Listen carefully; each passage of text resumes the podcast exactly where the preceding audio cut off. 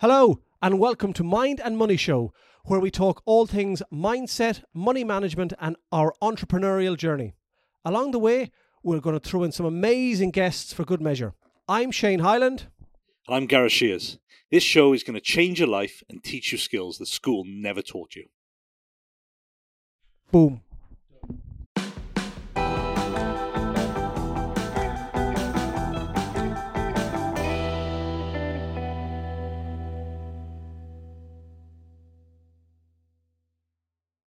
Right, we're back to the uh, self-employed professional sports person contractor argument about actually can you get a mortgage.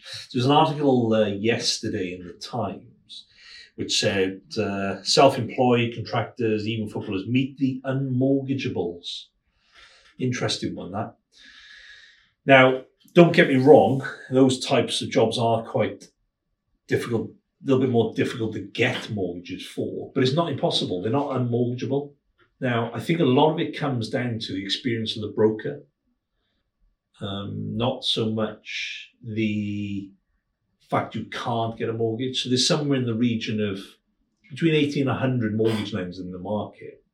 And there's a lot less products at the moment, and there's a little bit more stricter criteria with everything that's kind of going on but it's not unfeasible that people can't get a mortgage. So there is one of the talks, one of the examples in the talks about a somebody in TV that was restricted on what they could buy because of their salary and dividends. Okay, well that might be with certain lenders. That's correct. Actually, probably the majority of them. But there are lenders out there where you can use retained profit to get an actual much higher mortgage um, amount. So I'll give you a good example.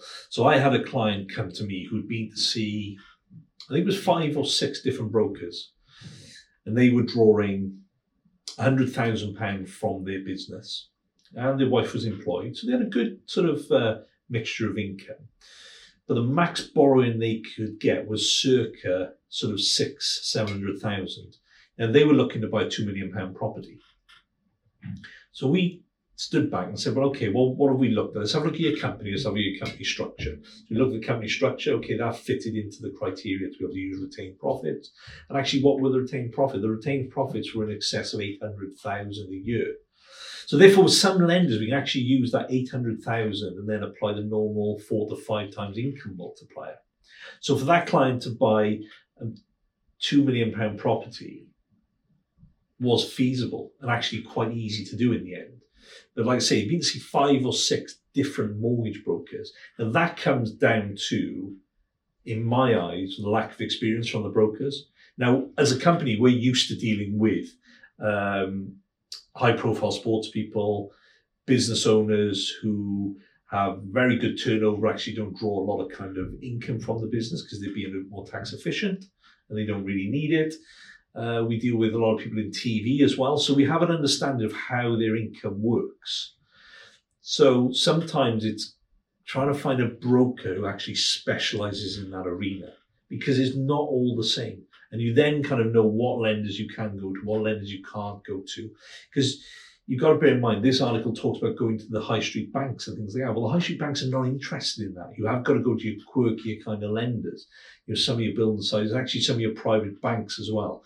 Now they will take a different view on lending, especially when you're in the high ends of income. Now the article does go on to talk about actually more so the lower level professionals are really kind of struggling to get mortgages. And I can kind of understand that because then you've got the issue with the post career, what they're going to do. So the terms are a lot kind of shorter on the mortgage they'll offer. But I think if you look at your run of the mill, self employed, and your high end sports people and people in TV, actually they're not that difficult to get mortgages for. And you're not going to get a much higher rate. You don't have to go to like a lender of last resort, as we used to call them, with extremely high mortgage rates. You are actually going to your normal mortgage lenders and you're getting a normal mortgage rate and a normal mortgage term. There's nothing quirky about it.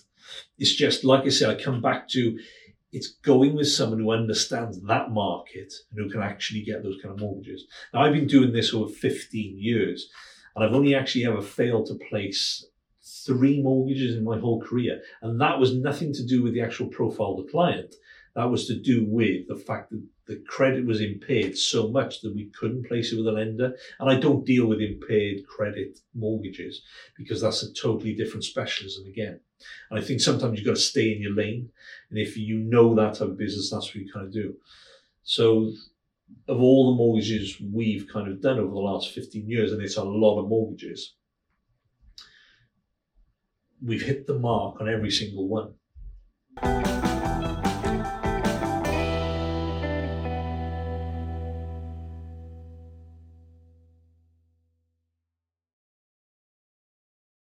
Thanks for listening, and if you enjoyed this episode, then please subscribe and remember to follow us on social media for more content like this.